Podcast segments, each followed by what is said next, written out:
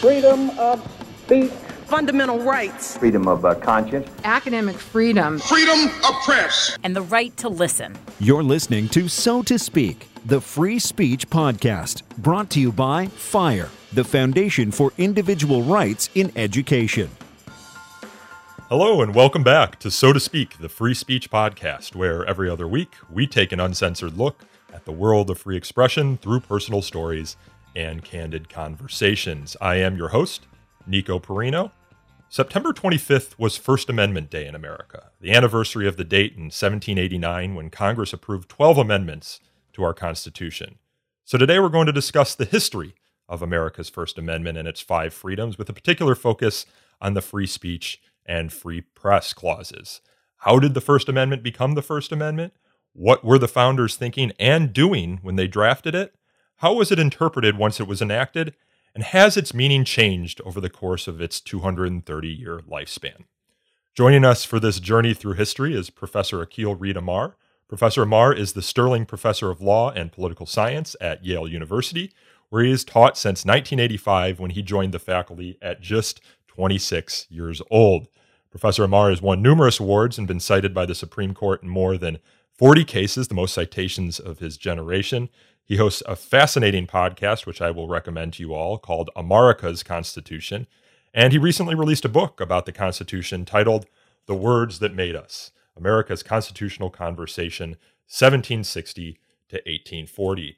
That book, along with two journal articles about the First Amendment, will form the backbone of our discussion today. Those articles are The First Amendment's Firstness, which Professor Amar published in 2014, and How America's Constitution affirmed freedom of speech even before the First Amendment, which he published in 2010. Professor Amar, welcome onto the show.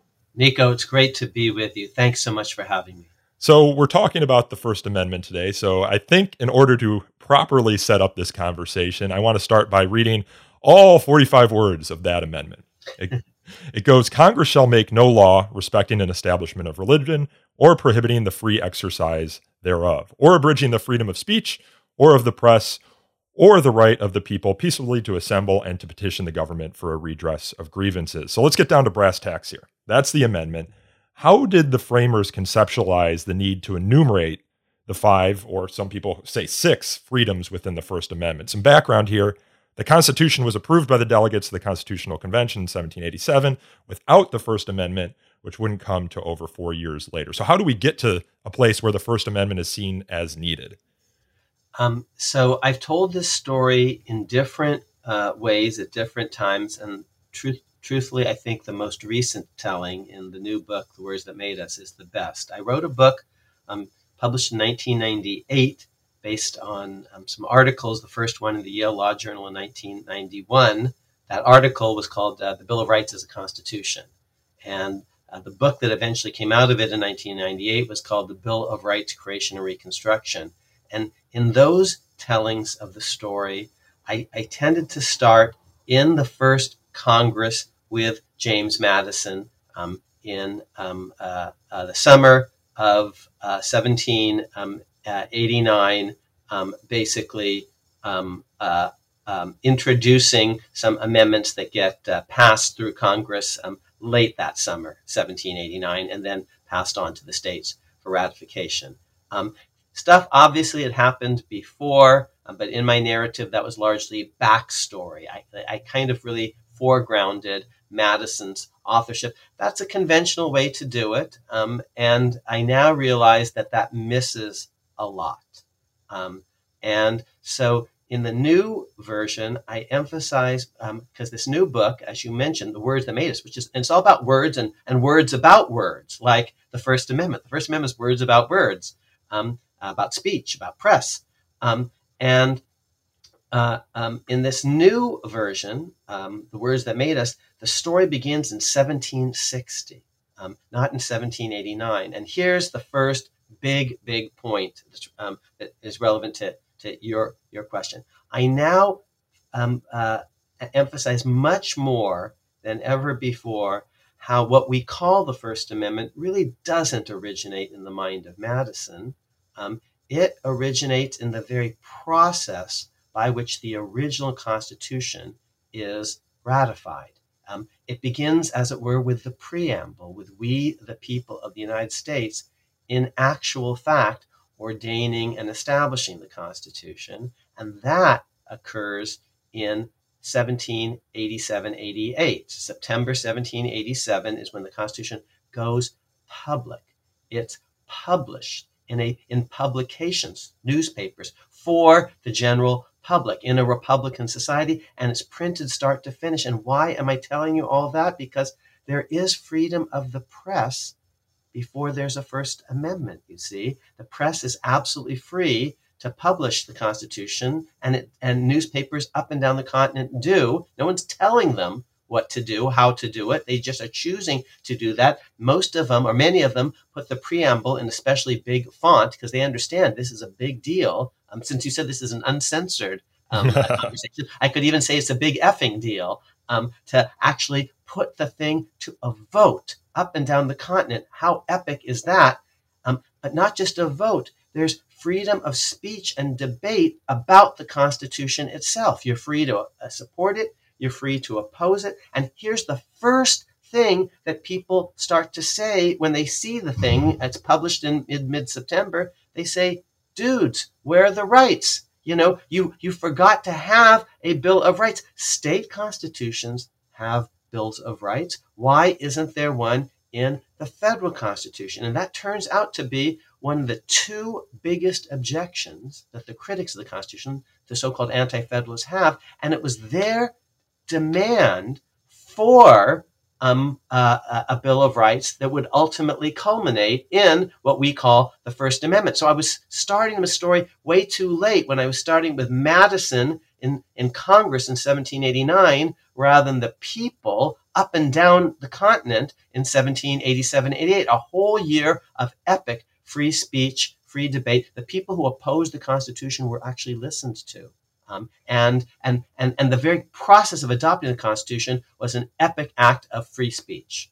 Yeah, you write in your book, or I, I, believe it was actually in one of your articles. Here's the key fact Americans in 1787 through 88 exercised remarkably robust, wide open, virtually uninhibited freedom of political expression as they pondered the constitutional text proposed by the Philadelphia framers. And you also talk about how Madison himself, I'm quoting you here, wondered whether the Constitution could ever have been adopted had existing state governments tried to suppress criticism of their own lapses. Seen from this angle, broad free expression was chronologically first. It was part of the very enactment process by which the Constitution was born.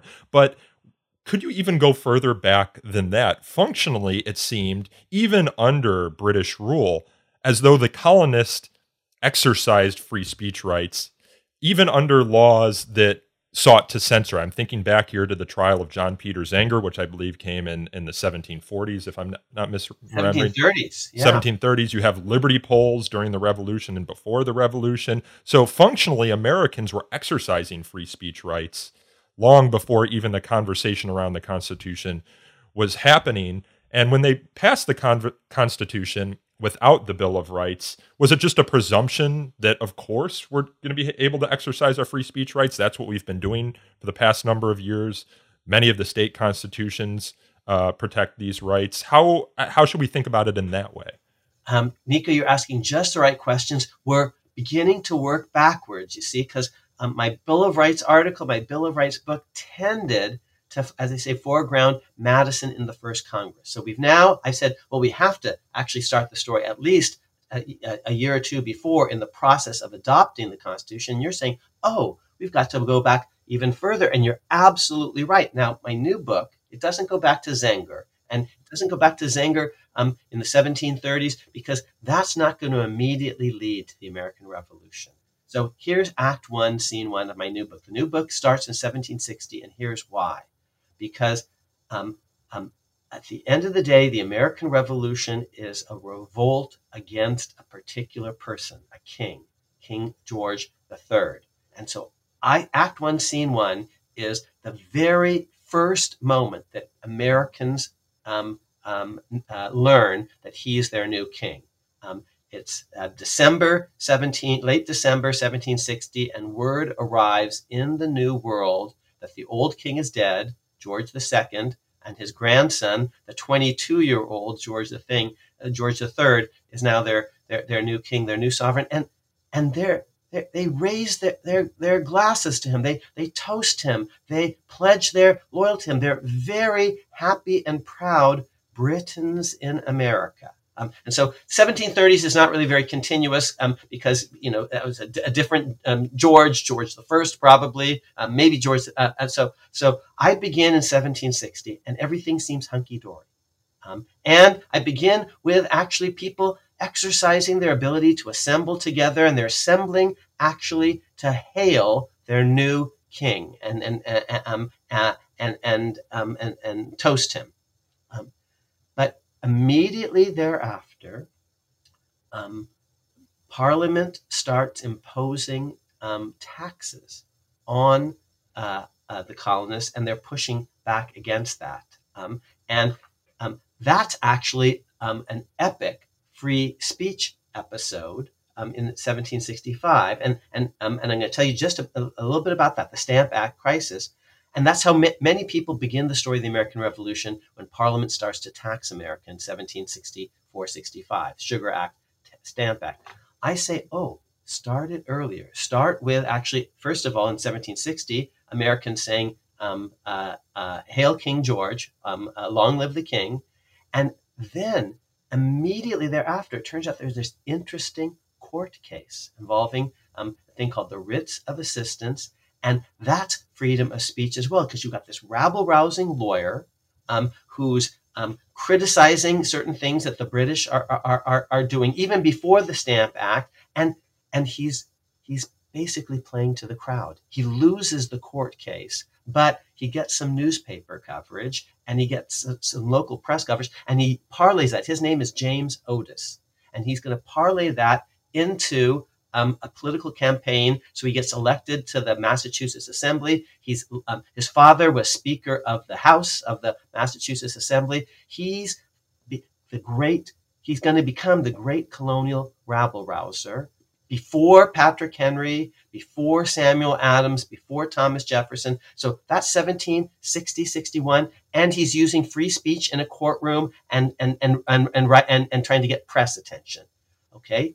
So, so now the press is going to start to be important. Um, people in other places, other colonies aren't covering this. So it's just a, a Boston story, a Massachusetts story initially.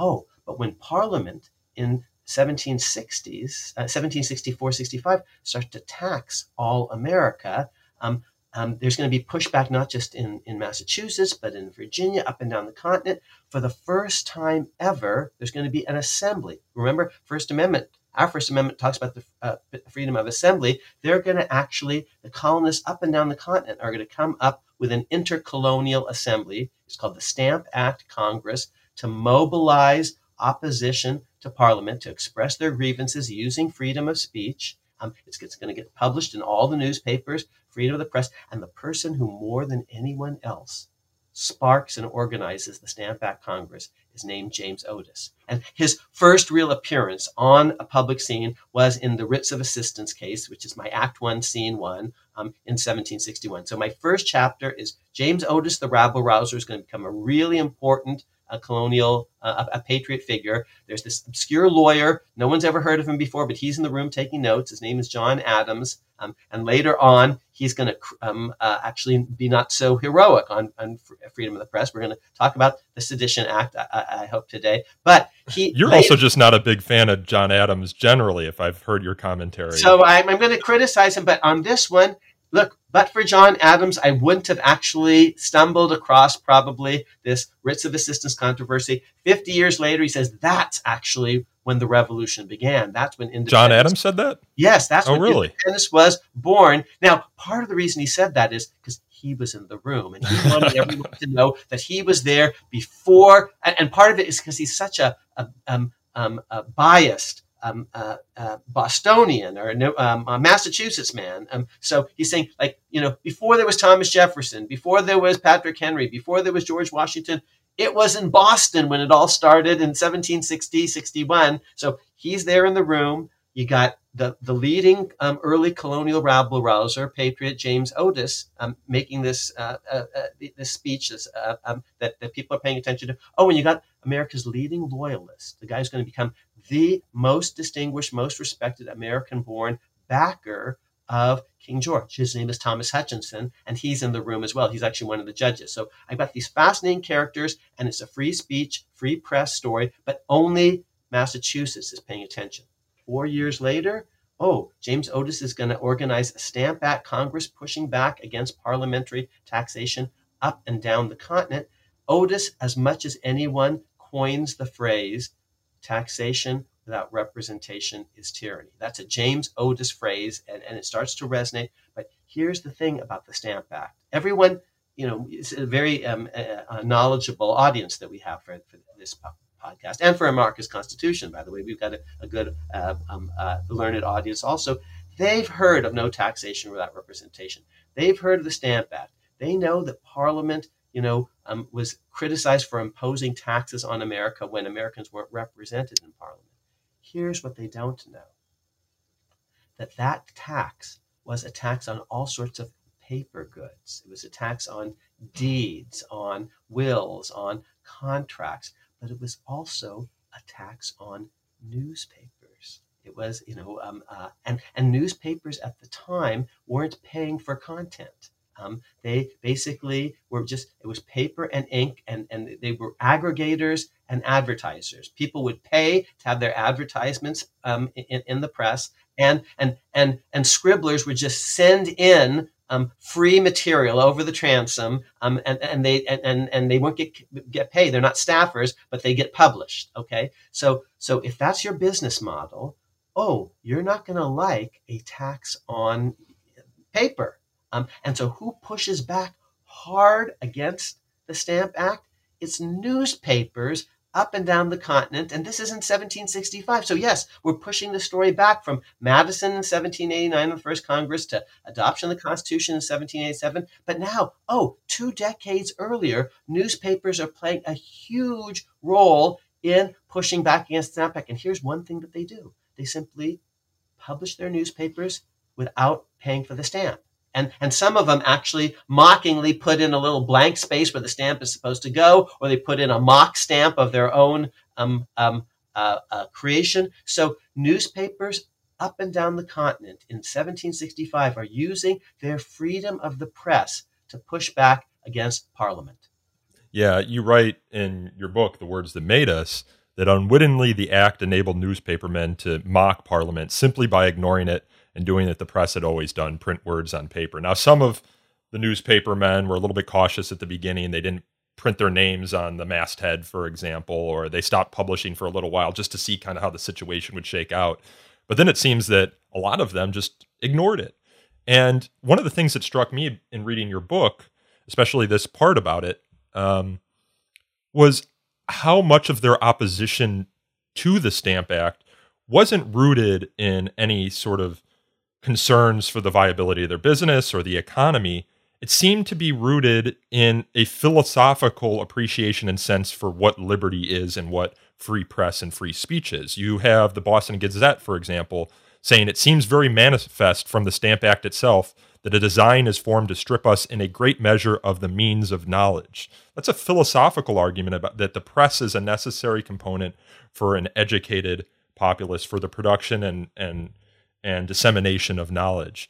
You also have, uh, quote, an editorial from another newspaper, which is an ode to the press as the test of truth, the bulwark of public safety, and the guardian of freedom.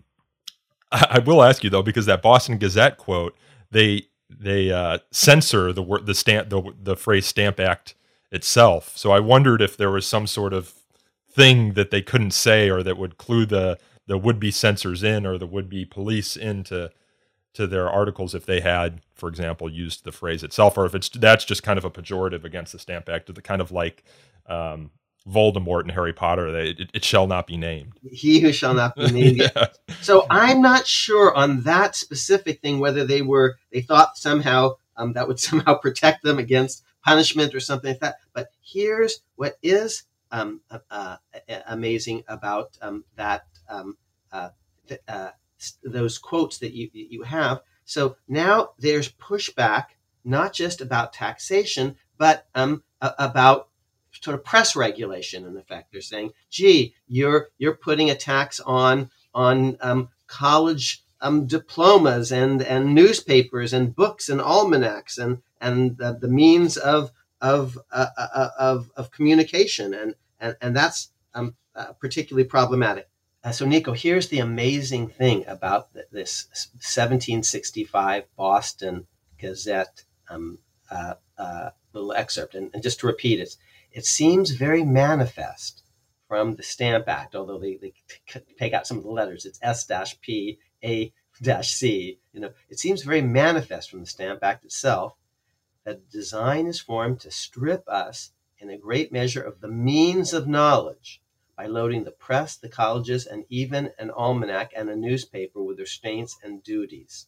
Um, um, and uh, what's what's um, and then uh, later on, this Connecticut newspaper talks about um, the press as, as you said, the test of truth, the bulwark of public safety, the guardian of freedom.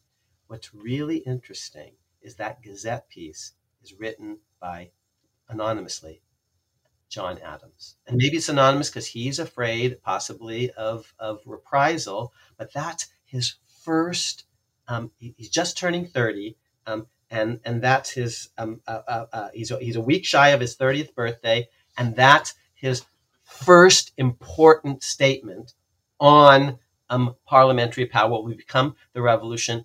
And you see, it's pro speech and pro press, which makes it so sad that later in life he's going to forget all of this stuff and try to punish newspapers who criticized him, even though he had used newspapers as a young man to criticize um, other officials. He forgot where he came from.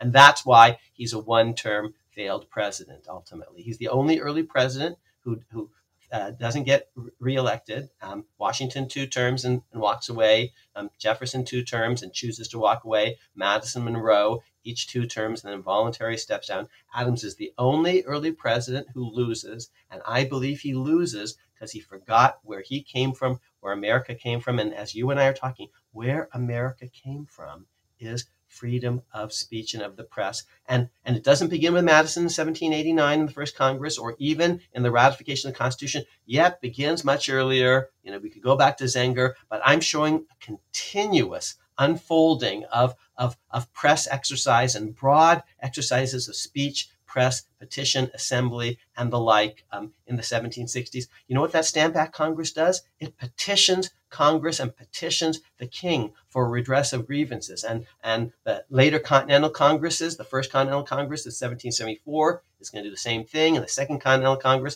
in 1775 is going to do the same thing. What are they doing? They're assembling petitioning. They're getting their pronouncements um, uh, published in newspapers, um, um, uh, freedom of the press. That's what Americans are doing, and the British are trying to shut all that down, and they're not listening. And and George III, I say, loses America for a simple reason: he doesn't read American newspapers, and he's not actually paying attention to what's going on. And Americans increasingly are reading American newspapers. And you say, well, of course. I'm saying, no, it's not that Bostonians are reading Boston newspapers and New Yorkers are reading New York newspapers and Philadelphians are reading Philadelphia newspapers. By the 17, mid 1760s, Philadelphians are reading New York newspapers and, and Boston newspapers. They're they're they're, um, uh, they're retweeting um, each, uh, each, other's essays because again they're not paying for content very much, but basically they're they're aggregating, and there's the beginning of a, a continental, even indeed, frankly, a world discourse, um, because they're also trying to talk back and forth with folks in London um, about these important issues of British constitutional law, no taxation without representation, um, freedom of the press, and the like. I've always wondered this about the Bill of Rights. So at the beginning of this conversation, I alluded to the fact that there were 12 amendments that were sent off the states for ratification um, after being passed by the Congress. Only 10 of them come back. Um, but they just so happen to be the 10 that deal most squarely with rights, you know, the rights of the people. The first two amendments, and correct me if I'm wrong here, dealt with how Congress could pay itself, the process by which it could pay itself. Another one dealt with like the, how representatives would be apportioned or something like that. The rest deal eh, to a certain extent with the rights that we have. That's why we call it the Bill of Rights. Did the Congress that sent these 12 amendments off to the states conceive of a Bill of Rights as we think of it today? Or did they just think these are the 10 additional articles that we want to add to the Constitution? And just so happens that 10 of them deal with um, rights and the other two, two deal with procedure. Okay. So let me fill in a couple of the missing pieces of our chronology. Yeah. I think it will fall into place. And again, I didn't tell the story quite this way in my 1998 book on the Bill of Rights because I started the story too late. Okay. So we're starting our story in 1760, and Americans are, lo- are, are, learning from newspapers that they've got a new king. So actually, my first um, paragraph of the whole of, of, of, of chapter one um, you're going to hear, if you listen carefully, repeated allusions to news and newspapers. So here's how this, uh, the book begins, chapter one. The news reached America on a steed that had no legs but promised swiftness. The merchant ship Racehorse landed in Boston on Saturday, Saturday December 27, 1760, um, after 40 days on a choppy ocean that both connected and divided Old England and New England. The trader bore incontrovertible tidings from early November British newspapers, copies of which Captain Samuel Partridge immediately distributed to Boston print shops for partial republication.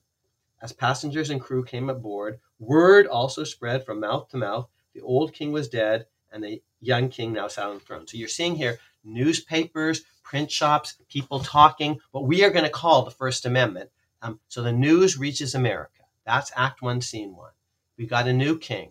Immediately thereafter, there's a court case because with a new king, there's actually a requirement um, that all the old um, um, uh, writs that used to issue in the name of King George II now have to issue in the name of a new king. And this generated a court case, and James Otis, this rabble rousing lawyer, is going to use to actually criticize certain um, um, uh, British practices. Okay, and he's tr- and he's making an appeal basically he loses the court case.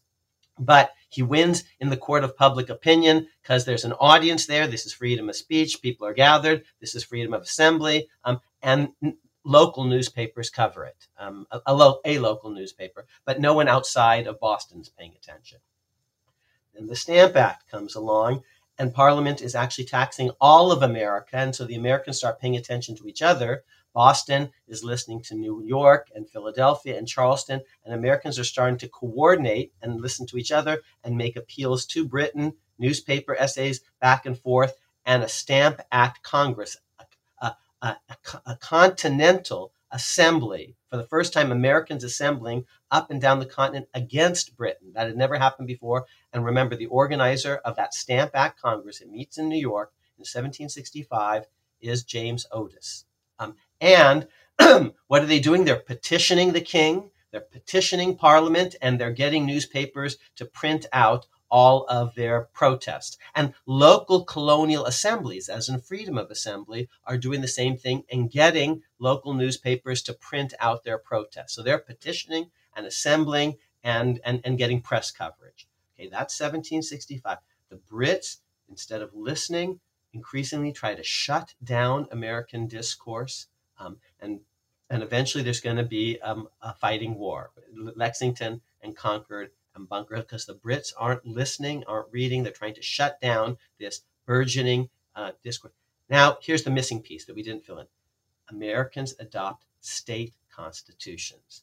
In, and, and a Declaration of Independence. The Declaration is designed to be it's short, so it can appear in newspapers, so it can be read aloud in gatherings, in assemblies, so it can be read to the troops. So the Declaration of Independence is part of this newspaper and assembly and free speech revolution.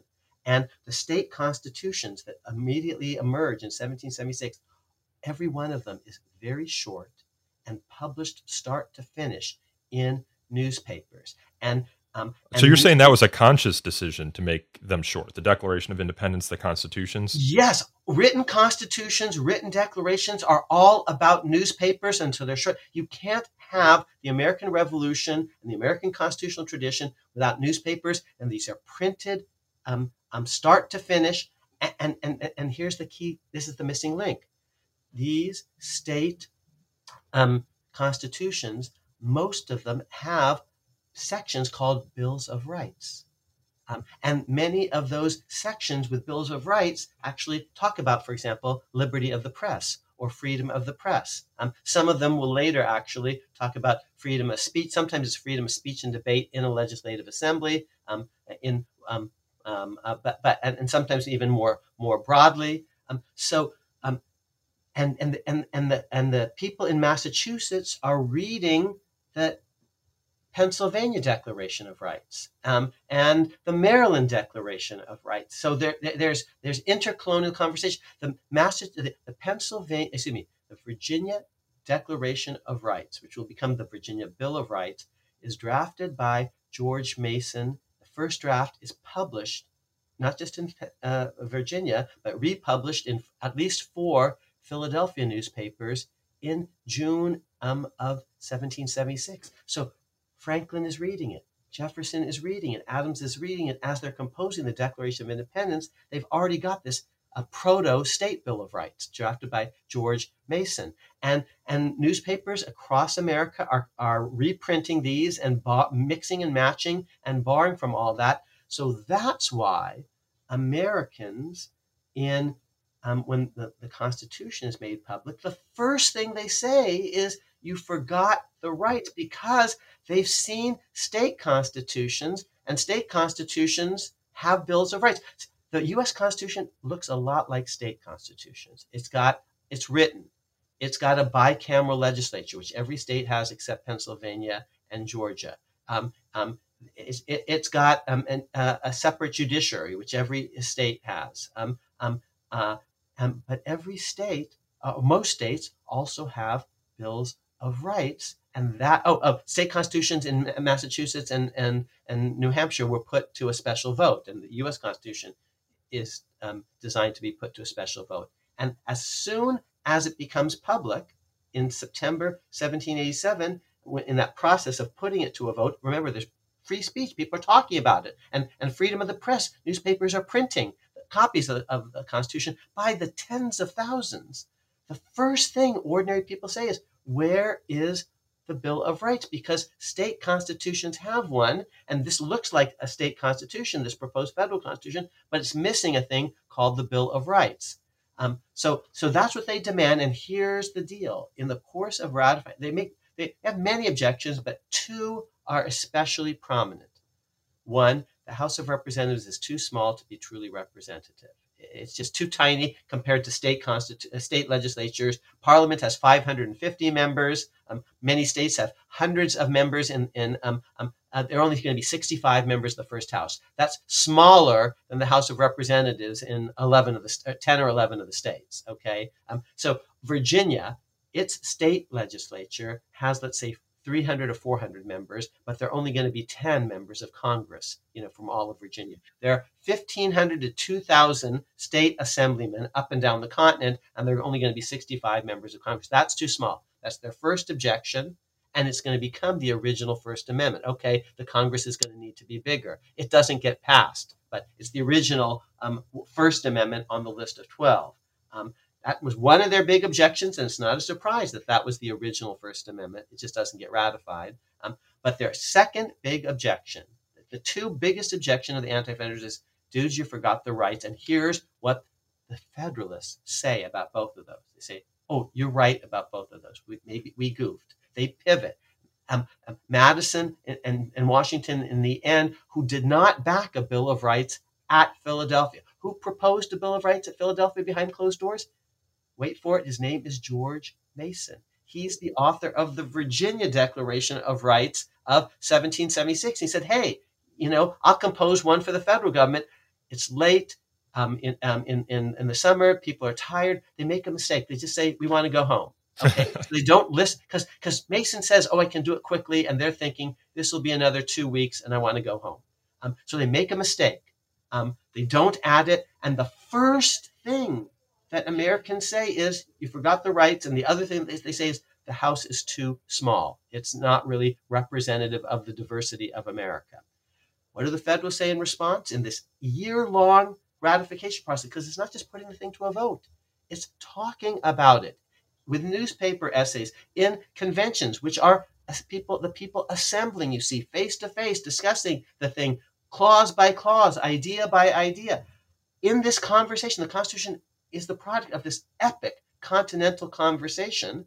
Um, and in that conversation, the Federals say, okay, we goofed. So here's here's what we propose. If you will ratify, if you will say yes, we'll work with you to fix the thing.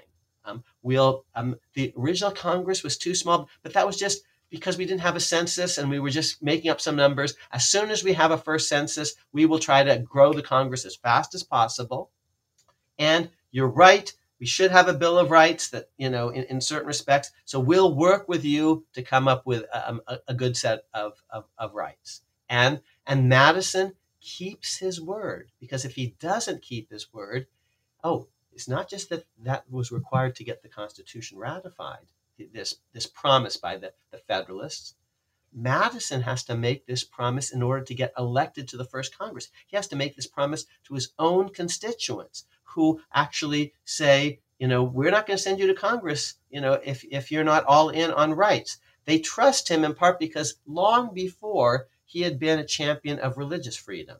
And um, which is where, where's that all coming from?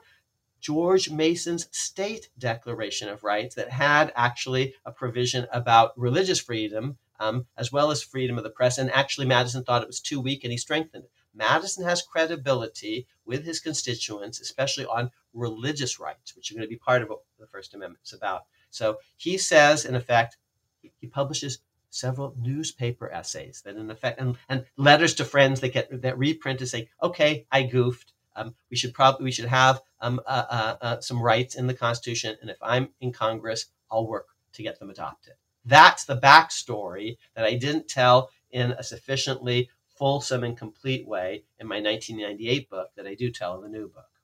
The the five freedoms, or or you know, depends how you break out the religion clause, six freedoms in the First Amendment. You know, we have religion, press, speech, assembly, petition. Were the in the state constitutions were those always grouped together, or is this a novel uh, construction in the in the federal constitution. I think of the First Amendment almost when you think of those five freedoms as kind of the conscience amendment uh, more than I, I do any. And the word conscience isn't even in there, but it protects the conscience of its citizenry. And, and the word conscience is in a lot of their discourse. Um, Jefferson isn't there at Philadelphia; he's off in France. When he finally sees what's in the Constitution, he and Madison are very close. Why are they very close? Because, Nico, way back in 1776, they worked together to affirm religious freedom. Um, to, um, um, um Madison um, um, got George Mason to broaden the affirmation of religious freedom in the Virginia Bill of Rights. And then Madison and Jefferson kept working later on to get an even more expansive affirmation of religious rights that didn't get added to the Virginia Bill of uh, of Rights, but did uh, was a 1785 Virginia statute, the Bill of Religious Freedom, that Madison and Jefferson worked together to accomplish. So, so these guys are friends, and they've bonded over an idea of rights, in particular religious rights, religious freedom. When the Constitution comes out, um, and because it, it, was se- it, it met in in secret, but as soon as um, its proposal was, uh, uh, was released, the delegates were free to talk about what had happened in the convention. And Madison sends Jefferson, who's off in France, a copy of the proposed Constitution. Um, and he starts to also tell him, here's what happened in the Philadelphia Convention. And Jefferson immediately sends back and says, I like a whole bunch of things. Here's what I don't like. There's no Bill of Rights. So that's front and center um, in Jeff and, and Madison initially fobs him off, and Jefferson adds writes a second letter and a third. Jefferson is relentless, and Jefferson keeps saying, "You forgot the rights. You forgot the rights. You forgot the rights." And in those letters, you will see words like conscience, and in broader discourse, you will see words like conscience, and it's in um, the Virginia um, uh, Bill of Religious Freedom and in, in, in state constitutions. So, here's the interesting thing that you're asking and it's just the right question to ask.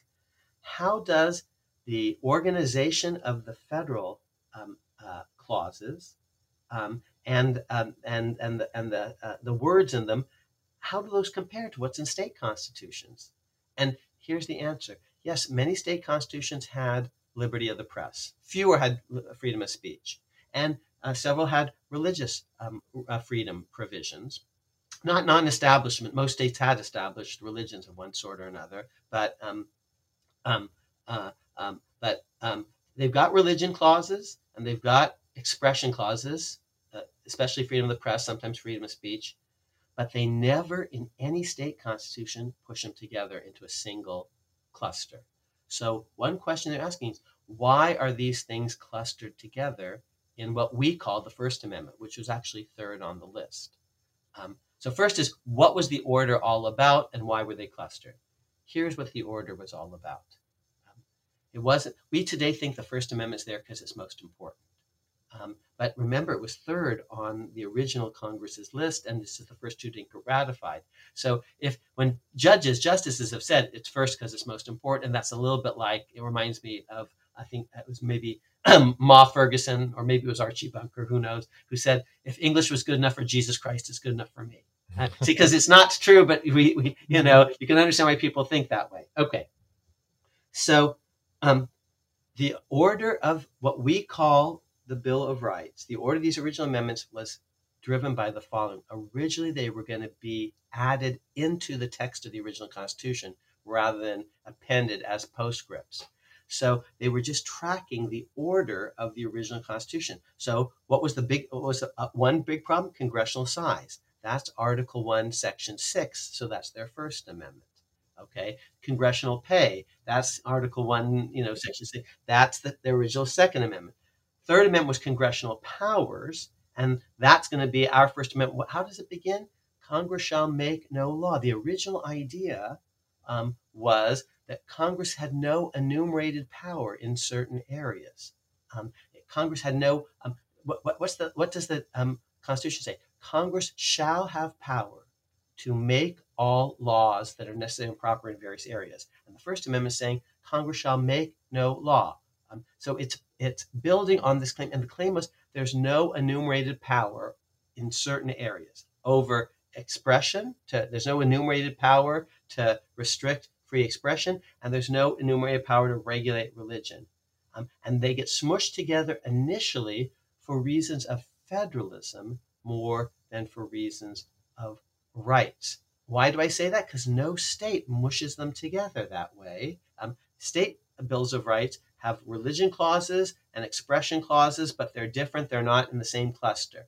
Only the US Constitution pushes them together. Originally, actually, they um, um, were separate provisions uh, in James Madison's initial um, uh, proposal. They get uh, eventually um, um, stitched together, and I say it's largely for reasons of federalism. What, what, do you mean by that? Reasons of federalism?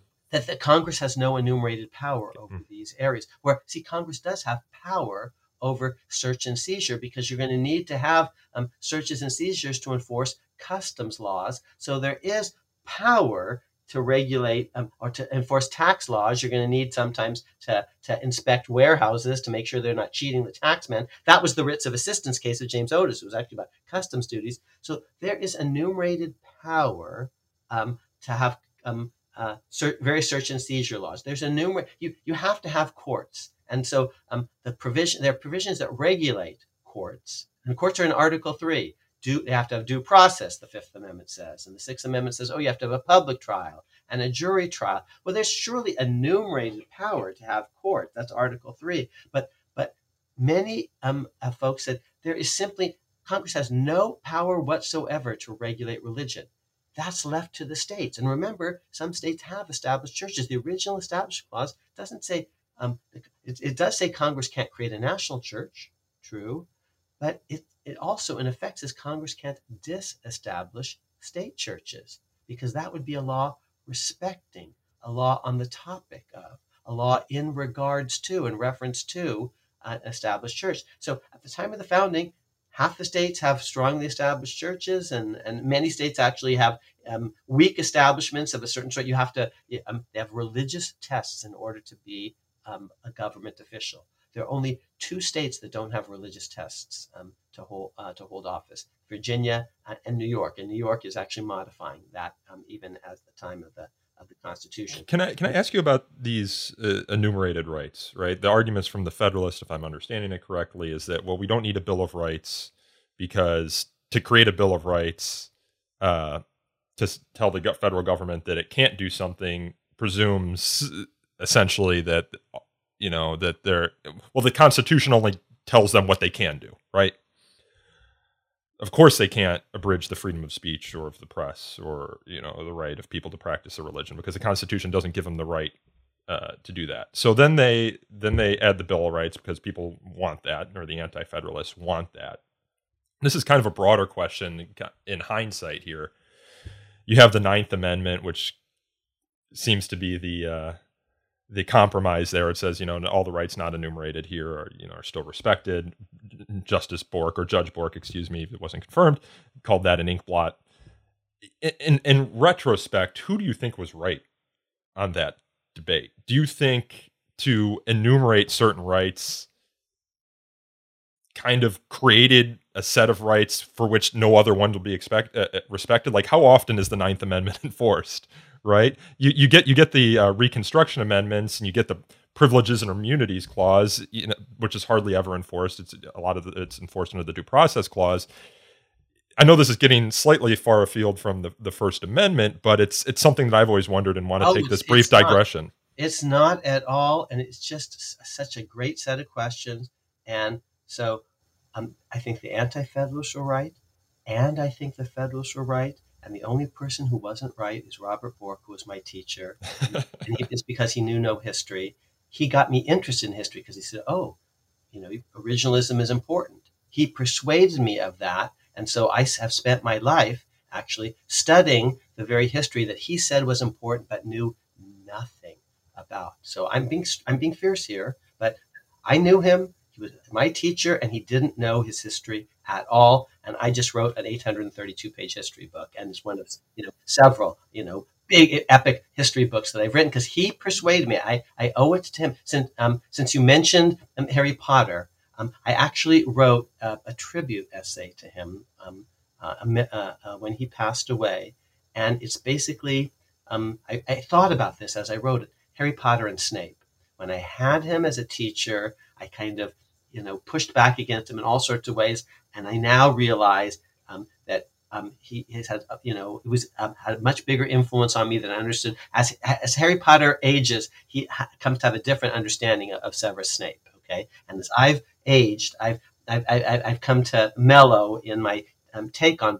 Um, but but was he was he right functionally if not theoretically. No, like, he was wrong in every way, and I'll, I'll, come to that. Maybe we don't call it the Ninth Amendment; we call it substantive due process. But we have a robust unenumerated rights tradition, and he didn't get it because he didn't actually know history and, and and know the deep context. So. No, it's it's ridiculous and offensive to call something in the Constitution an ink blot. How can you, you're not taking it seriously? Because um, really? They, they wrote an ink blot in the con- maybe, but I'd want a lot of evidence before I thought that they wrote something that was unintelligible. It's just he didn't want to deal with it. Okay, and and to actually understand it, he would have had to, uh, uh, he he wasn't in his bones in the story, and neither was Scalia. And there have been people who have been in their bones in stories. Clarence Thomas is much more interested in history and, and, and reads about it. You know, I'm a Democrat, he's a Republican, I'm left of center, he's right of center, Clarence Thomas, but he studies history in a way that Bork and Scalia, frankly, didn't. So let me. You kind of you kind of see that in some of Clarence Thomas's uh, writings on privileges and immunities clause, for example. Can. Um, and and so let me just take a step back and say, okay, the Federalists were right, and the Anti-Federalists, they were both right, and the compromise is the Ninth Amendment. So here's now we're filling in all the, the missing pieces, and we we have to get to Reconstruction because it's really important. Uh, yeah, I've got a bunch of questions on Reconstruction because so, you so, talk about um, it, and and and and, and so because um, uh, originally the First Amendment, just to cut to the Reconstruction story, was about um, it, it says religion and it says speech, but they were put together for reasons having to do with um, the, the powers of Congress. Um, but by the time of the 14th Amendment, they get put together, they get reinterpreted, saying, oh, it's because religious speech is important. Because actually, you can't separate religious speech from political speech. And of course, they would think that, the Reconstruction generation, because um, the crusade against slavery was a political crusade, but it was also a religious crusade, you see, led by abolitionists who were leading preachers and, and, and, and, and family members of preachers like Harriet Beecher Stowe. So, okay, so uh, eventually we're going to reinterpret our First Amendment. We're going to say it's first because it's the most important. And it combines religion and speech um, because we have to protect religious speech. And that's going to be a reconstruction story. So, we're going to get to that eventually. Um, but take a step back. Why were the Anti Federalists right? Because, first of all, because the Federalists say, oh, there's no power to regulate speech or press in the first place. So why do you need to uh, protect it? Um, and there's no power to have unreasonable searches and seizures. There's no power to um, um, abrogate jury trial. And the Anti-Federalists say, first of all, you're going to be able to regulate um, um, uh, the territories and the District of Columbia, and there there's actually plenary power. You're going to be just like a state government, and state governments have bills of rights. So Congress, when you're regulating the territories in DC, which is where the seat of government, you're going to have plenary power too. You should have a bill of rights um, when you're in effect sitting um, in the in the in the shoes of, of a state legislature. That's point one. Point two, what are you talking about? There's no power not to have juries. You've got an Article 3, you're going to have to have courts. Article 3 actually says there sh- um, that there must be juries, but it doesn't say they have to come from a district. It doesn't say actually that there has to be a speedy trial or a public trial. Um, so there is enumerated power over the, the judiciary, but you just haven't put in proper rights. What do you mean that there's no power to have unreasonable searches and seizures? You said there's tax power, and you said you have Congress is going to have power to pass necessary and proper laws. Now, necessary and proper laws to Im- uh, implement tax um, power is going to involve searching and seizing warehouses and ships and all the rest to make sure that there's not smuggling going on. So, so um, it's just not true that there's no enumerated power over certain things. Um, and um, and so here's actually what the Federalists say. Um, it's like the triple dog bite defense. I don't own a dog. It didn't bite you when you kicked it first. Um, uh, a Bill of Rights is, is bad and unnecessary. Oh, and besides, we already have one. We already have protections of jury trial and, and no Bill of Attainder, no ex post facto. Well, if you already have one, it's not a bad thing. You see, so when they say simultaneously, we you know we don't um, a Bill of Rights would be a bad idea, and we already have it. That's what Federalists say, and they change their mind because the argument wasn't good. What really happened? Here's what really happened. They were tired at Philadelphia. They didn't give sufficient thought to George Mason's proposal, um, and they blew him off. And he's one of three people who refuses to sign the Constitution. This was a mistake on their part. And when he goes public in the press with uh, the, the, three people who don't sign are Elbridge Gerry from Massachusetts, George Mason from Virginia, and the governor of Virginia, Edmund Randolph. George Mason goes public with his reasons, and prominent among his reasons are there's no Bill of Rights. Ordinary people, even before George Mason, are seeing there's no Bill of Rights. The Federalists are on the defensive. People hate to admit they make a mistake. You know, believe it or not, that, that's not just true today. That's true back then. So they come up with baloney reasons, kind of in a way. They're just trying to, you know, explain why they goofed. And they said, well, you know, Bill of Rights is dangerous. You don't really need one. And besides, we have one. Um, and those three don't add up. Um, they, they get push back and push back and push back and eventually say, okay, we're going to need to pivot here. Otherwise, we're not going to get the, the Constitution ratified. We'll work with you on the Bill of Rights. So that's why the Anti Federalists were right about a whole bunch of things analytically. Here's where the Federalists were right, and partly it's face saving. Gee, we have to be concerned. We have, we have to be careful because we don't want an, a Bill of Rights, um, if we adopt it, to somehow imply that these are the only rights because we may not be able to we may forget something. We may not be able to itemize and categorize all the rights. It's also face saving for them because they can say oh there was a reason we didn't compose um, uh, rights because we we were worried about um, being insufficiently inclusive. The problem is you already have a, a, a habeas clause in the constitution and a no ex post facto clause in the constitution and a no bill of attainder clause in the Constitution and a provision of jurisdiction. You already have a kind of incomplete list of rights. So, so you, th- that was already a problem. But face savingly, you know, they say uh, there, there's a problem if we list rights. So the Ninth Amendment is a beautiful compromise. The Federalists and the Anti-Federalists get together. The Anti-Federalists are being brought on board. They're being listened to.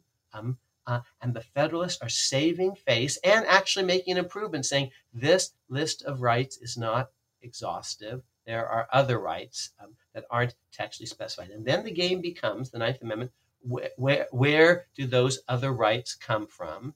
And I think they come from, and the 14th Amendment is not going to specify all the privileges and immunities that states can't abridge. Um, um, but here's what I want to say just on those two things, because there are non specified privileges and immunities and unenumerated Ninth Amendment rights. First, read the words of the 14th Amendment No state shall make or enforce any law which shall abridge the privileges or immunities of citizens of the United States. Now, here's what I want your audience to hear that's building on the language of the First Amendment, which says Congress shall make no law which shall abridge the freedom of speech of the press. Shall make no law abridge. Those are all in the First Amendment. Those are all the 14th Amendment. So the 14th Amendment is obviously building on the first in some interesting ways. Monkeys sitting on a typewriter wouldn't have that, that similar word pattern. No, shall, make, law, abridge. Here's the big difference. The 14th Amendment says states and localities, cities, counties, all the rest, can't mess with these fundamental rights.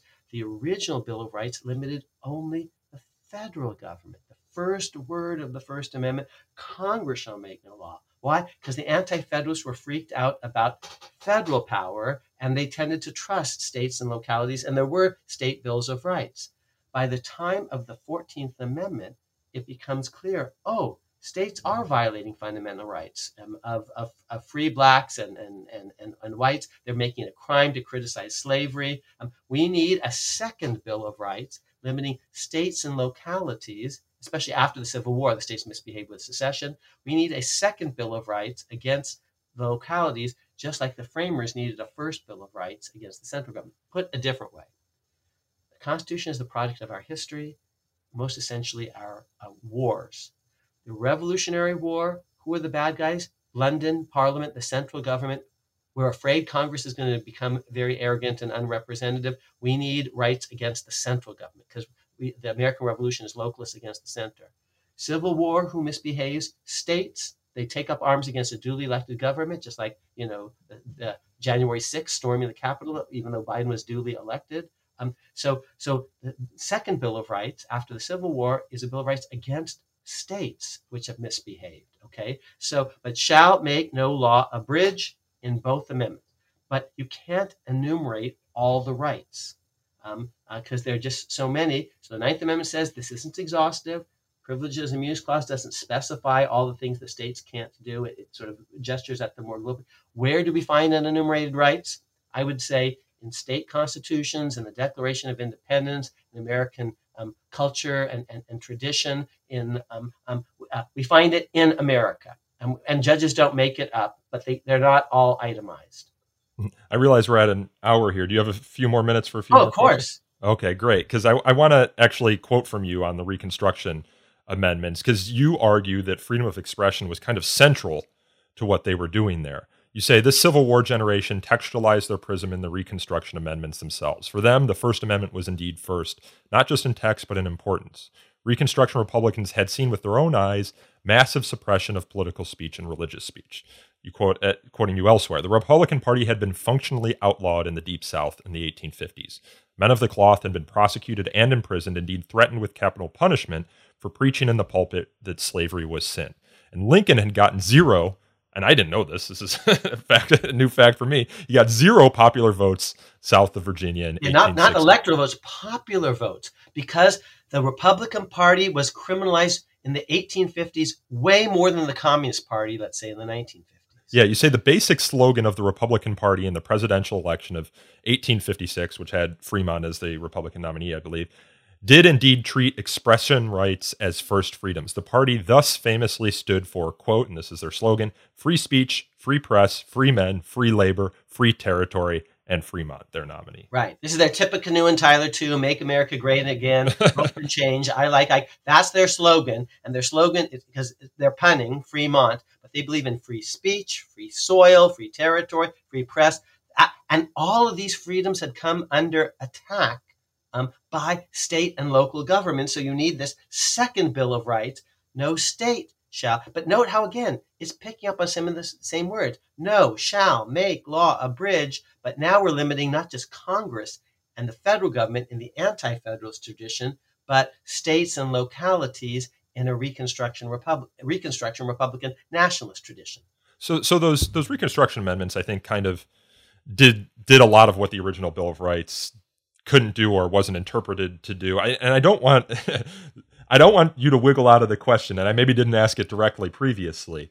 Do you think ultimately it was a good idea to include the Bill of Rights? Absolutely no. It's central because I think the Federalists goofed at Philadelphia. They didn't think about it very much. They just wanted to get out of town to go home to their um, wives um, and their their their families. Um, um I, I basically say they, they were hot and homesick and then they switched and they switched. First of all but does your approval of the, the, the bill of rights is your idea that that was a good idea rest on a invigorated ninth amendment that didn't actually come into fruition? Ah so so let me okay so, so several here's why the bill of rights was a great idea at every level. Okay. Because substantively they made a mistake and they came up with baloney excuses you know it's bad and we have one you know, it, it's it's like in Annie Hall, the food is horrible in such small portions. Okay, um, Bill of Rights is dangerous. Oh, and we already have one: no attainder, no ex post facto law, um, um, and, and no title of nobility, uh, a jury trial. Um, um, uh, um, so, um, uh, uh, so their arguments for not having a Bill of Rights were not good. Um, a, a Bill of Rights, if it's a bad idea, oh, why do states have them? You know, are all the states stupid? No, it's a good idea. Um, and so they were substantively right to pivot. They were also right to pivot. Suppose the Bill of Rights wasn't such a good idea. But if a lot of people think it is, and you want to actually listen to them, and uh, you want to actually, because it's not so easy to govern America 51 49. The Constitution barely gets ratified in a whole bunch of places. Bring people into the coalition, bring them into the tent, create a government of national unity. Um, so, so politically, it was smart because it's now bringing the anti-federalists in and making them partners, making them co-authors of the project, saying, "Hey, we're listening to you. Um, even even if your ideas aren't brilliant, as long as they're not horrible, now you're you're part of the project as well." And and and freedom of speech, you know, the press is ultimately in part about um, um, how we how we work together as a society. Um, uh, and and and so that was brilliant. But they saved face. They said, actually, we did have one genuinely realistic concern. The federal government is a government of enumerated powers. State governments aren't. Um, and so we don't want to imply that the federal government has more power than it does by identifying certain rights um, that suggest that there was power to begin with. Um, and by the way, even um, um, apart from the federalism issue, we're not sure we can itemize all the rights. There's so many more than, than we might be able to specify. And that becomes the Ninth Amendment. It's a brilliant idea. Now, so that's all good. So who's bad? Judges have been bad, you know, from Bork on down in not taking the, the, the um, uh, Ninth Amendment seriously. In for the longest time, not paying attention to the privileges or immunities clause of the 14th Amendment. But but in fact, even though they don't say Ninth Amendment, they don't say privileges and immunities. In fact, judges do at their best and have for a, a fair amount of time recognized unenumerated rights. That's Griswold versus Connecticut. Um, that where where for example does the constitution's text say that a criminal defendant has a right to take the stand it doesn't and yet courts enforce that. Know there are a robust tradition of unenumerated rights. It's just we don't call them by their proper names, which is Ninth Amendment and privileges and immunities. We call them by this unfortunate phrase, substantive due process. Uh, that was going to be my next question. I was like, uh, have judges had the wrong parts of the Constitution doing the work that Correct. the Ninth Amendment and the privileges or Correct. immunities clause? So, like, I believe like the privileges or immunities clause has only been utilized to like to to recognize a right to use like uh, federal waterways. Yeah, yeah, it's like something ridiculous like okay, that. So, so this is like see, people who don't take the text of the Constitution seriously make all sorts of objections, but sometimes the objections cancel out. Okay, they say, "Oh, um, substantive due process is made up, um, so the Constitution's text doesn't matter, and and the Ninth Amendment and the Privileges and Immunities Clause are disregarded, so the Constitution's text doesn't matter." And I'm I'm like someone saying, "Oh, I found two unmatched socks in, in, in my dryer. I'm going to put them together. That's actually a pair." Um, in fact, the Constitution's text is being um, uh, followed. Is just um, um, n- not perfectly. We're calling privileges and immunities the Ninth Amendment substantive due process when we should call them Ninth Amendment and privileges or immunities. But here's uh, one bigger point. That's a tech. That was descending into some sort of technical lawyering. Here's the biggest uh, point about judges. So, so I think Bill of Rights was a good idea. It was a good idea politically because Federalists and Anti-Federalists who had been at each other's throats are actually working together. Wouldn't it be great if parties actually worked together? Um, and substantively, I, I like what it says. Um, and I think the Ninth Amendment is a really good idea. Judges have not been always the heroes of the story. Here's the point. For the longest time, judges didn't enforce the First Amendment, actually. John Adams um, uh, signs a law that makes it a crime to criticize John Adams, and federal judges happily enforce that law. They throw people in prison for criticizing the government. Um, um, uh, states are making it a crime to, to, to, engage in core political expression, and judges don't do anything.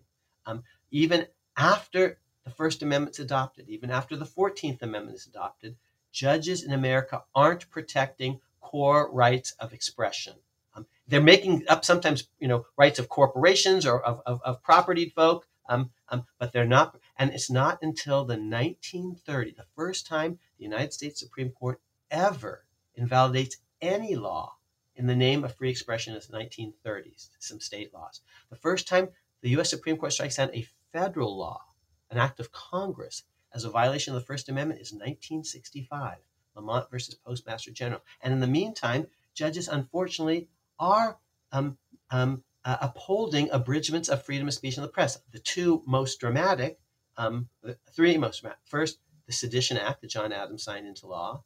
Um, later uh, on, um, Woodrow Wilson is going to um, enforce a law against Eugene Victor Debs, gives an anti-war speech, an anti-World War One speech. This is a guy who gets a million votes for president twice, and he's put in prison, sentenced to prison for 10 years for giving basically an anti-war speech, no different than a George McGovern speech or a Bernie Sanders speech in later generations. And he's unanim- the Supreme Court unanimously puts him in prison for 10 years. Harding will eventually, you know, uh, uh, pardon him, but the court isn't enforcing robustly um, uh, expressive freedoms until very late in the game. Today they are, um, and, and but they didn't for the longest time. But don't blame the Bill of Rights for that. Don't blame the Ninth Amendment for that. Don't blame the Fourteenth Amendment for that. Blame the judges because people like Bork are saying these are ink blots. They're not ink blots. You know, actually read the damn thing, you know, uh, study it. Um, people died for it, and and and take it seriously. And and people and but the only way you'll know all of that is if you know your history, because the words themselves, you know, can be read in different ways and read out of the Constitution. History is very powerful, and that's why I write these books inspired by Bork. He said, "Oh, you got to pay attention to originalism. Originalism is not inherently conservative. Hugo Black was an originalist, and he's the driving force of the Warren Court.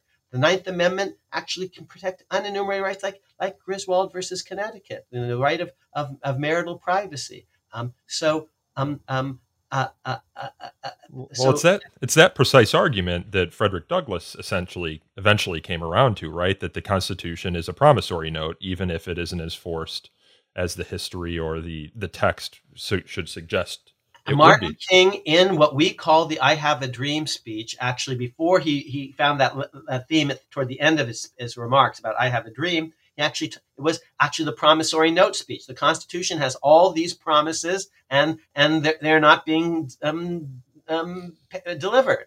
The the Debs scenario is astounding because another argument you make, which we probably should have gotten to earlier, is essentially that the whole American experiment presupposes freedom of expression, right? Because self government requires freedom of expression. Even if there people- weren't a First Amendment, you'd have to have core political expression in order to have free and fair elections. And Madison says that um, in the Virginia and Kentucky resolves. Um, he says that even in 1794, he says the nature of Republican government, a government of the people, is that the people get to criticize the government, and government can't basically, you know, try to censor the, the, the people. He and that's gets, exactly what they did with Debs. That is, and but note that word Republican. Okay, it's the same word as people in Latin, but it's also the same word as publish and a publication. So what's so interesting is you, as we talked about before, we have freedom of the press before the First Amendment. The press publishers are publishing the Constitution, and the entire Constitution. The reason it's short is so it can be in newspapers, and state constitutions were in newspapers, and the Declaration of Independence was designed to be published in newspapers. And so you cannot have this is really one of the biggest themes of my new book. The American constitutional tradition is all about a culture of newspapers in particular and, and free expression more generally. It needs to have robust, uninhibited, wide open free expression. Well, the big the big six founders, even, even, when judges don't always enforce it. And you know, um, so for example, the Sedition Act. Here's how I end the book. It's the, it's the last words of the book. On the um, 14th anniversary of the death, uh, the book ends in 1840, um, and on July 4th, 1840, July 4th, the 14th anniversary of the death of Adams and Jefferson. They both died on the same day, July 4th, 1826, the 50th anniversary of the Declaration of Independence. Remember, Adams restricted freedom with the Sedition Act. Jefferson and, and Madison are trying to defend free expression. And on the 14th, and judges are siding with Adams. They're putting people in prison for criticizing the government. But on the 14th anniversary of Adams and Jefferson's death, a law is passed saying the Sedition Act was wrong. It was a mistake. With the benefit of hindsight, this was as unconstitutional a statute as any ever adopted. Um, and we now hereby apologize for that statute and we pay back the fines that were imposed on uh, people under the original Sedition Act.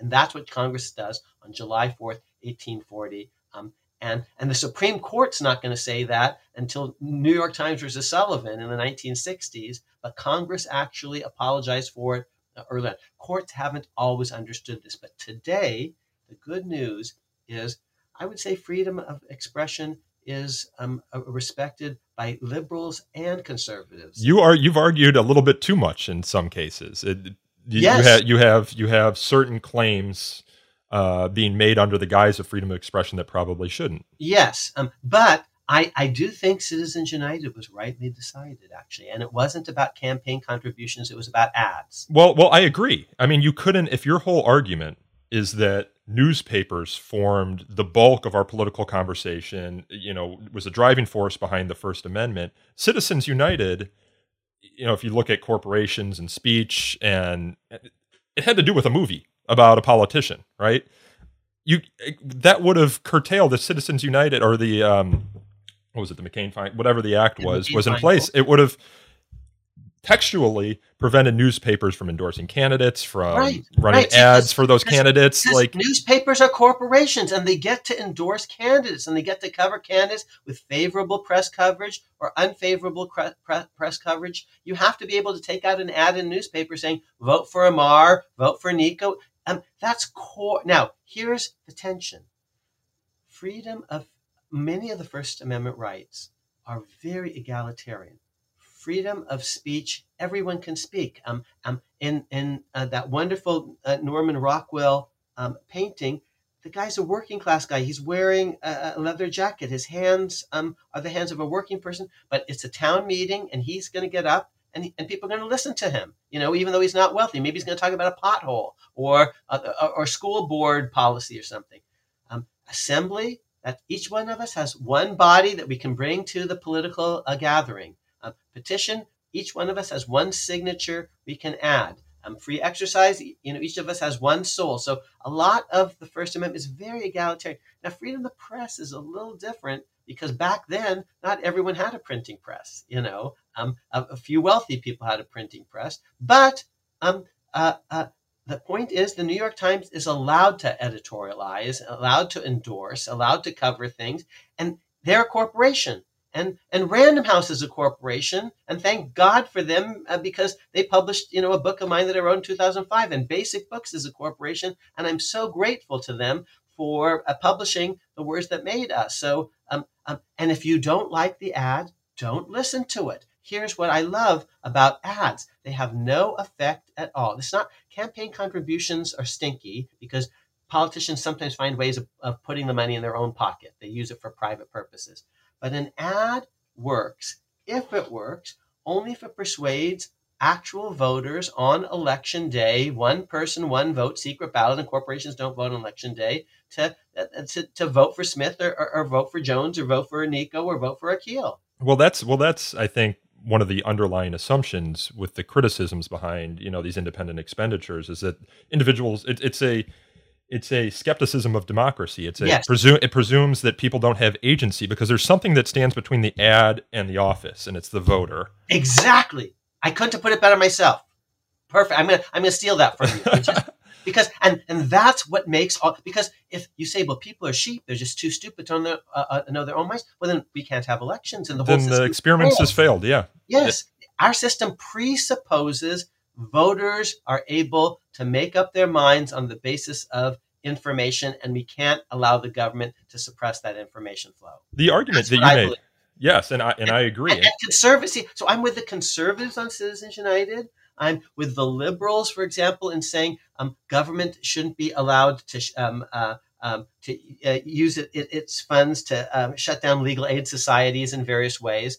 I do think today the First Amendment um, uh, has a lot of friends on the court. Um, and sometimes maybe they carry it a little too far when they s- treat campaign contributions, which are very different than ads, as if you know that's um, pure speech because it's not. It's closer to a bribe. Or when they say um, um, any um, when when they when they say government when it's regulating commercial advertising, um, it should be severely restricted. Because I think government should be able to say um, cigarette companies have to have mandatory um, warning labels, and and have to we have to be able to regulate misleading commercial advertising. Uh, government shouldn't be trusted to regulate misleading political ads because I don't just don't trust the government to do that. But but they have to be able to to basically say to uh, put up billboards saying don't smoke, you know, and prohibit billboards saying do smoke.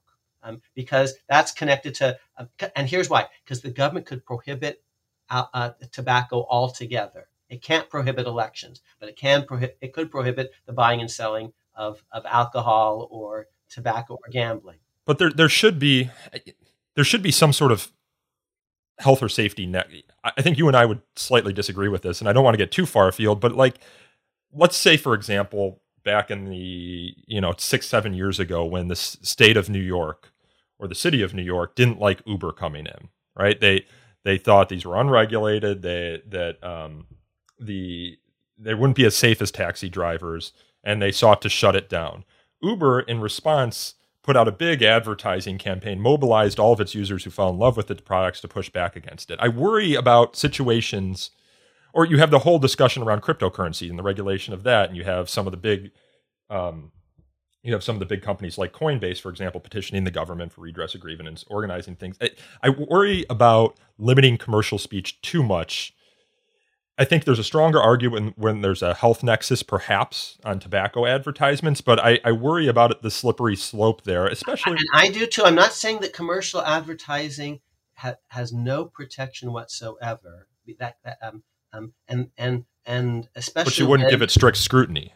Exactly. The, the, point is the following. It's just very simple. We have to regulate the commercial domain differently than the political domain when it comes to free speech discourse. Here's why. Because um, at a certain point, we government has to be able to say um, of a company, this is just fraud. You're, you're making false representations in the name of consumer protection. We prohibit you from declaring that cigarettes are safe. That's just a health and safety, um, uh, consumer protection. Uh, So we have to actually be able to regulate um, um, what advertisers can say about their products. They can't lie about their products. Isn't that already illegal, though? Well, but, but if you, if you, but here's the point: politicians get to puff and lie all the time. so, no, I, what I'm saying is the Federal Election Commission actually shouldn't be allowed to regulate political puffery and misstatements to the same extent that the Food and Drug Administration is allowed, or the Consumer um, Protection um, uh, Bureau is allowed to, um, uh, the Federal Trade Commission is allowed to regulate misleading um, uh, uh, uh, commercial advertising. It, it, can't be governed by the same set of First Amendment rules. So, so there's going to have to be some difference. Be, and, and here are two reasons why. The biggest is I don't trust government to tell me what's politically true and not true. Yeah, you need to establish a sort of ministry of truth uh, exactly. in order to do that. Truth. But we do have a ministry of truth when it comes to advertising drugs um, or toys. Um, there, you can't say this toy is safe if it's not safe. You know, you you can't say, for example, this is going to help you lose weight if it's not going to help you lose weight. So so we do in fact today and have to um, so um, regulate them differently. So I worry that if um, um, uh, commercial speech is treated identically with political speech, either we're going to have too much regulation of political speech, which would be bad, or um, insufficient uh, regulation of, of, of, of, false commercial claims, um, which should also be bad. So we're going to need to have some kind of distinction between political speech. And now, you might say, well, Amar, where does that come from? That distinction between commercial and political speech? Here's one way it comes from. Um, so, because the word speech doesn't distinguish, true. So, what kinds of speech? I say political speech is core because even if there weren't a First Amendment, you'd have to protect that because it, it, it it's about how uh, free, free and fair elections. What about religious speech? Oh, you'd have to protect that because of the, the free exercise clause and the connection between um, religious discourse and political discourse. Whom did we invoke earlier? We invoked Martin King.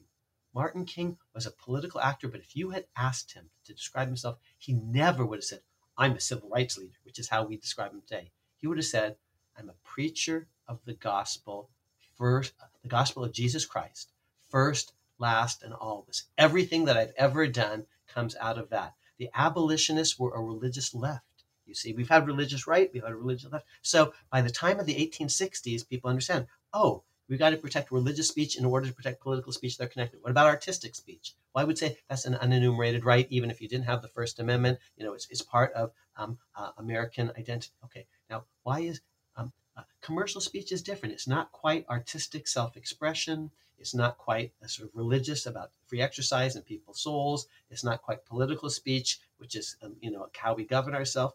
Um, but but where textually would I say political speech has extra special protection? Because the very word speech, the very phrase, the freedom of speech, historically, this is what you know. Um, um, Robert Bork is telling me, learn history comes from the freedom of speech and debate in Parliament. It goes back to an earlier document in 1689, 100 years before Madison exactly, the English Bill of Rights of 1689, um, and it talks about the freedom of speech and debate in Parliament. What is Parliament? From the French parler, to speak. It's a place for a parley, for a certain kind of discourse, but it's not a place to send, sell Marlboro cigarettes, you know, or uh, liquor. It's place for a political discourse. So freedom, the freedom of speech, textually and historically, was always connected with political discourse and not commercial um, buying and selling of things because Parliament is not a place where you're buying and selling Marlboro cigarettes. It is a place where there's political discourse. It's where you're parlaying. Uh, the the yeah, yes, parley, which comes from the French word, um, as you discuss in some of your artic- articles here. But is the the the word the the operative word in that sense because we often forget we think congress shall make no respecting you know the freedom of speech we think abridging oh it's very of abridging the freedom of speech we often think, oh, it's so clear. You know, all speech is free. Congress shall make no law. But as Jeffrey Stone argues, the suggests a concept of freedom of speech yes, that needs to be defined. I agree completely. And Alexander Meiklejohn thought that, and Harry Kalven thought that, and, and Owen Fiss thought that. And I think that it's Congress can pass laws abridging speech but not a thing called the freedom of speech, which is nearly an absolute. And what is the freedom of speech in Parliament? Here's what it is as I understand it. If it's in order for someone to get up and say, I support this bill, a $3.5 trillion package or whatever, or you know, Obama, if one person can get up and say, I support this bill, someone else has to be able to get up and say, I oppose this bill. What it is, is the near absolute freedom of political expression political opinion. Um, and and that's nearly absolute. And and and and Rockwell captures it beautifully. What's his image of freedom of speech? Remember, his four freedoms. He has freedom of worship, you know, and freedom from want, freedom of um, uh, uh, from, from fear. His image uh, and maybe you can even put it up on your show notes because it's so powerful. Freedom of speech is a guy, he's from New Hampshire or Massachusetts. He's wearing a leather jacket. Maybe he's a mechanic. Maybe he's a farmer, um, you know, um, uh, a tradesman of certain sort. His hands are very much the hands of a working class person. He's got a, a rolled up piece of paper in his um, um, in his uh, uh, pocket because he's not used to public speaking. But he's standing up, and people are going to listen to him attentively um, um, because that's what the freedom of speech is in a town meeting. People get to get up and and express their political views. It's freedom. It's the. It's a system of political discourse, and it's by the way, it's not just the freedom to speak. It's the freedom of speech. So I have a right as a listener to hear someone else. And I, I that's the Frederick Douglass argument. Douglass I argument, even yeah. um, it may have a duty. I believe as a citizen, I have a right to vote, but a duty, a responsibility to vote, to do jury service, to pay my taxes. And I don't think I can do that if I don't every day um, read Fox and Wall Street Journal, as well as the New York Times and MSNBC, because um, I'm supposed to be listening to all of my you know fellow citizens. It's not just the freedom of speech; it's the freedom uh, freedom to speak. It's the freedom of speech, freedom to listen, um, and that's what's so impressive about the First Amendment is it came about because the Federalists listened to the Anti-Federalists and made common cause. So it's so poetic, you see that. Um, and, and, and, and it talks about the, the right of the people to petition assembly, assemble. And the Second Amendment is about the right of the people to keep and bear arms and the right of the people to be secure against unreasonable searches and seizures. And the Fourth Amendment and the Ninth and the Tenth uses the phrase the people also. Five references to the people. Where is it coming from? From the preambles, we the people. It's coming out of a process in which we the people are deliberating with each other and talking to each other, listening to each other, working with each other. It's a system. And wow, um, it's um, it's extraordinary. I, I'm tempted to end there, but if, if you have time for one more question, you know, in the context of, of some of this, it's maybe a little bit further afield, but something I've always kind of wondered, you know, I don't think Americans are educated a lot about the Articles of Confederation. I know very little about the Articles of Confederation. But in in in talking about freedom of speech in the United States, whenever someone brings a free speech claim now, they bring it under the First Amendment, the federal Constitution. It's very rare that they're ever brought under uh, state constitutions. Although I, I, believe New Jersey has a very strong protection, so so it's sometimes brought there. Do you do, kind of a do the you Pruneyard, the Pruneyard case? Yes. Yeah. Do you believe that there was any redeeming qualities of the Articles of Confederation in this context or other contexts, especially when you see today the progressive, and I mean this temporally, not politically, concentration of power within the federal government, which I don't believe even when they constructed our current constitution they envisioned that so much power in the executive, for example. Um, but was it necessary to get rid of it because it was not a good confederation or constitution for a new nation? Because you almost needed a strong federal central government in constructing a new nation? Might it have been a better government for something that was all uh, it was more strongly established or had been established longer?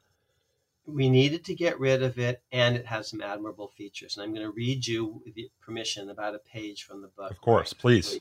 Um, but my, my book, um, there's a whole chapter on the Articles of Confederation and um, and why they collapsed, and they had to because they weren't sufficient to protect America from foreign threats. The Constitution is basically designed by and for George Washington so he can protect us uh, against the Brits, the French, and the Spanish because they could come back. Yeah, we beat them once, but they could come back. So the articles weren't strong enough to basically protect America against um, foreign threats. So that's why the preamble talks about common defense so so powerfully. So the articles weren't working. In, in, in a nutshell, you need a navy, you need an army. For that, you need taxes and articles, and you need to regulate commerce and, and the West, and the articles couldn't do that very well.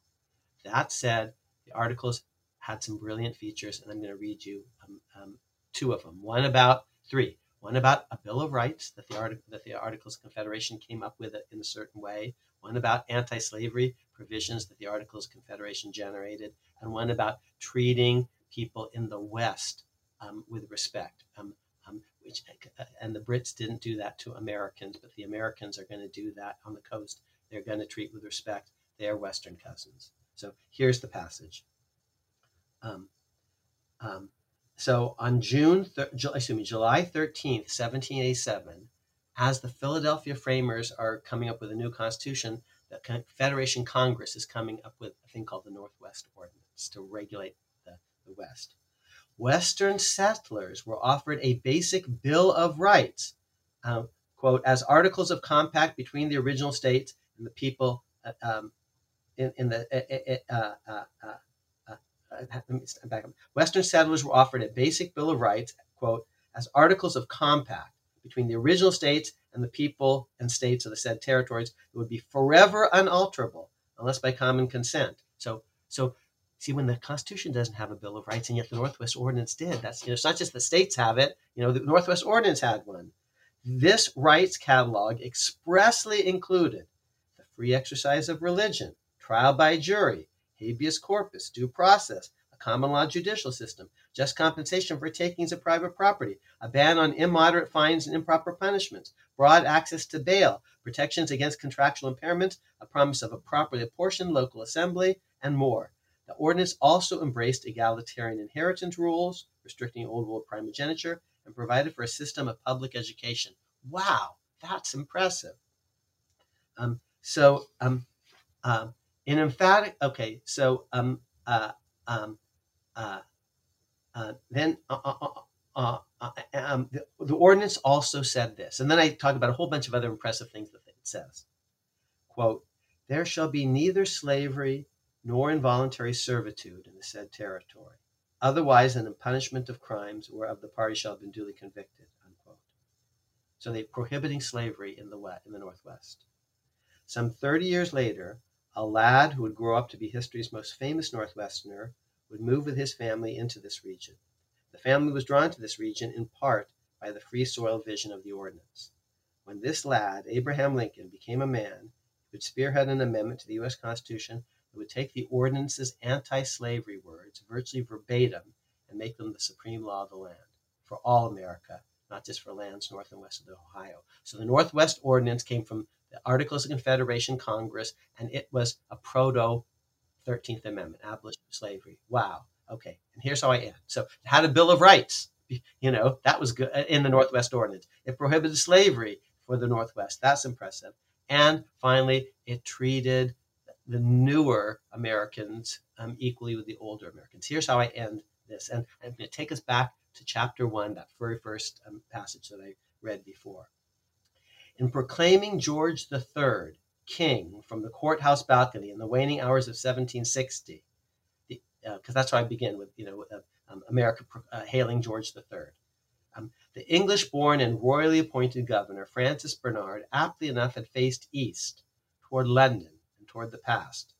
Most of his American born audience, doubtless unaware of the poetic portent of their stance, had faced west, toward Lexington and Concord, toward the future, toward the vast continent that stretched out before them, and toward unborn states that would one day join the first 13 as full and equal citizens.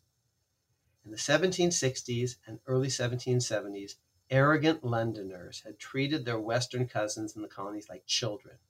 In the Confederation Congress's single most impressive accomplishment, its members renounced all pretension to lord over their own Western cousins.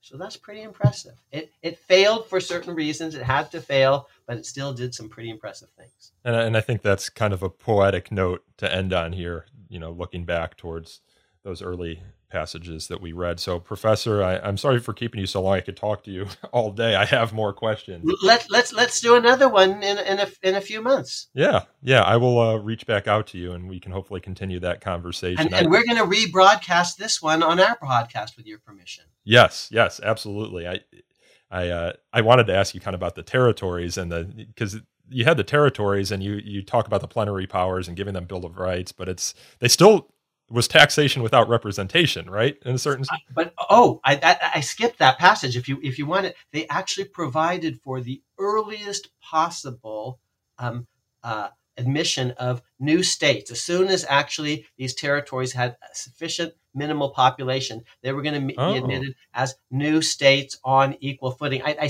I, I- jumped over some of that precisely so that this was going to be just a, a very temporary period, and then they were going to be represented just like everyone else. Except uh, residents of Washington D.C. as that. Ah, so that's, that's yet another story for another day. yeah, I'm in Virginia. I'm actually in the part of Virginia that was reincorporated into Virginia. So I'm partial to believing that that portion of DC that's most logically in Maryland should be brought back retroceded. Yeah, Yeah, they- they- retroceded. right, because that's what um, they retroceded the Virginia part. They could retrocede the the Maryland part, except for maybe ten square blocks or something. Yeah, I think that's the compromise to make, but we can't compromise in Congress these days. So. And the, but that's what the Bill of Rights you see in the First Amendment. I said, forget what its words say. Think about it at a meta level. At a meta level, what it's all about is a compromise between Federalists and Anti-Federalists. The Anti-Federalists get their amendment. The Federalists save face. They add a Ninth Amendment. Um, the Anti-Federalists are brought on board. The Federalists sort of pivot and say, actually, you have a point. Maybe we made a mistake. Um, wow, that's actually the First Amendment is the product of itself, free speech and free press, and a process of mutual accommodation, listening to each other. Well, I appreciate you uh, listening to me for this last hour and a half. I think our listeners will really.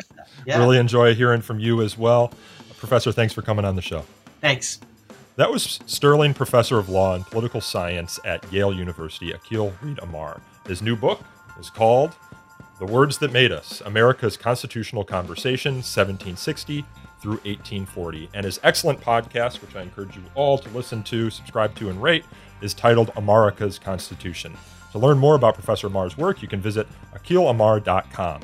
This podcast is hosted, produced, and recorded by me, Nico Perino, and edited by Aaron Reese. You can learn more about So to Speak at Twitter at twitter.com slash free speech talk or on Facebook at facebook.com slash so to speak podcast. We take feedback at so to speak at thefire.org. If you enjoyed this episode, please rate, review. That's what helps us bring new listeners to the show. And until next time, again, I thank you all for listening.